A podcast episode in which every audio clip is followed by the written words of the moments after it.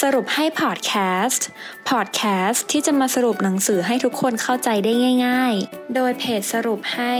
เพราะเราตั้งใจทำให้ง่าย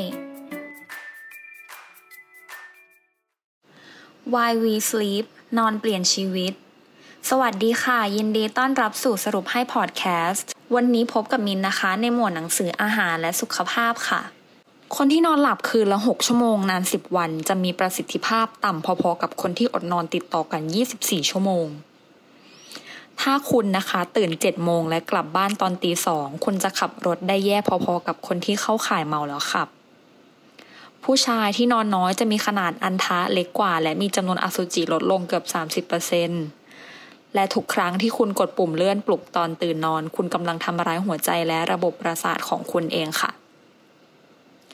การนอนหลับนะคะ คือกลไกอัศจรรย์ที่ธรรมชาติรังสรรค์ให้มนุษย์อย่างพวกเราเนี่ย และเป็นหนึ่งในสามเสาหลักแห่งสุขภาพดีค่ะ ควบคู่กับอาหารและก็การออกกำลังกาย แต่ว่าน้อยคนนะคะ จะเข้าใจปริศนาเบื้องหลังการนอนหลับและการฝัน และก็มักจะมองข้ามกิจวัตรยามค่ำคืนอันแสนสำคัญ ซึ่งเป็นกุญแจสู่คุณภาพชีวิตและอายุขัยที่ยืนยาวค่ะ หนังสือ Why We Sleep นะคะ เล่มนี้เนี่ยคือคู่มือการนอนหลับฉบับสมบูรณ์ที่มีข้อมูลทางวิทยาศาสตร์รองรับ ซึ่งก็ไม่เพียงถ่ายทอดเคล็ดลับที่ช่วยให้เพื่อนๆนอนหลับอย่างมีคุณภาพทุกคืน แต่ว่า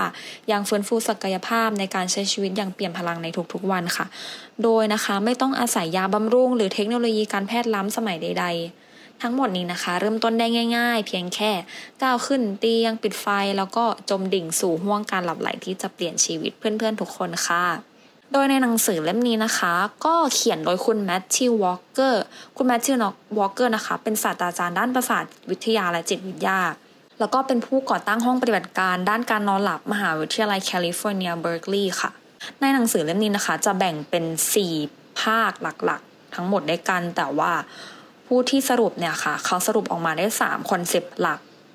ของการนอน concept แรกนะคะ คือประโยชน์ของการนอนหลับ concept ที่ 2 คือการอดนอนกับสมอง และคอนเซปต์สุดท้ายการอดนอนกับร่างกายค่ะ มาเริ่มที่ประโยชน์ของการนอนหลับกันเลยนะคะ ก็เท่าที่หลาย ๆ คนรู้นะคะ ประโยชน์ของการนอนหลับนั้นมีมากมายมหาศาลแบบพูดเท่าไหร่ก็ไม่หมดเนาะแต่ว่าประโยชน์หลักของการนอนหลับเนี่ยค่ะ ก็จะมี ทำให้เราเรียนรู้ได้ดีขึ้น มีประสิทธิภาพในการทำงานดีขึ้น และมีความคิดสร้างสรรค์ค่ะ ผลลัพธ์ก็คือเราจะเรียนรู้เร็วทำงานไว เพราะว่าเวลาที่เรานอนร่างกายมันจะซ่อมแซมนะคะ แล้วก็สมองเราก็ถูกซ่อมแซมด้วย เพราะฉะนั้นเนี่ยการที่เราพักเนี่ยค่ะ กับพักในการนอนเนี่ยมันจะทำให้ประสิทธิภาพทุกอย่างในร่างกายเราเนี่ยดีขึ้น concept ที่สองการอดนอนกับสมองค่ะ การอดนอนมีผลกับสมองโดยตรงมาก อาจจะทำให้เกิดอุบัติเหตุจากการขับรถ เพราะว่าเวลาที่เราขับรถนะคะ แล้วเราง่วงนอนเคยเป็นไหมเราก็จะเริ่มแล้วเหมือนเหมือนเริ่มผอยหลับ เริ่มหลับในแล้วอะเออสุดท้ายก็จะทำให้เกิดอุบัติเหตุ แล้วก็มีผลเสียตามมามากมายกายกองไม่รู้จบค่ะ แล้วก็จะทำให้เราอารมณ์รุนแรงขี้หงุดหงิดโมโหง่าย เพราะว่าเคยเคยสังเกตไหมว่าเวลาที่เรารู้สึกง่วงหรืออดนอนอย่างเงี้ย มันจะรู้สึกเบลอเบลอทำอะไรก็ไม่ค่อยแบบกระปี้กระเป๋าอะไรเงี้ยมันมันมาจากการนอนหมดเลย และคอนเซปต์สุดท้ายการอดนอนกับร่างกายค่ะ เมื่อเราอดนอนนะคะ หัวใจของเราก็จะเต้นเร็ว พอหัวใจเต้นเร็วเนี่ยความดันโลหิตก็จะเริ่มสูงและ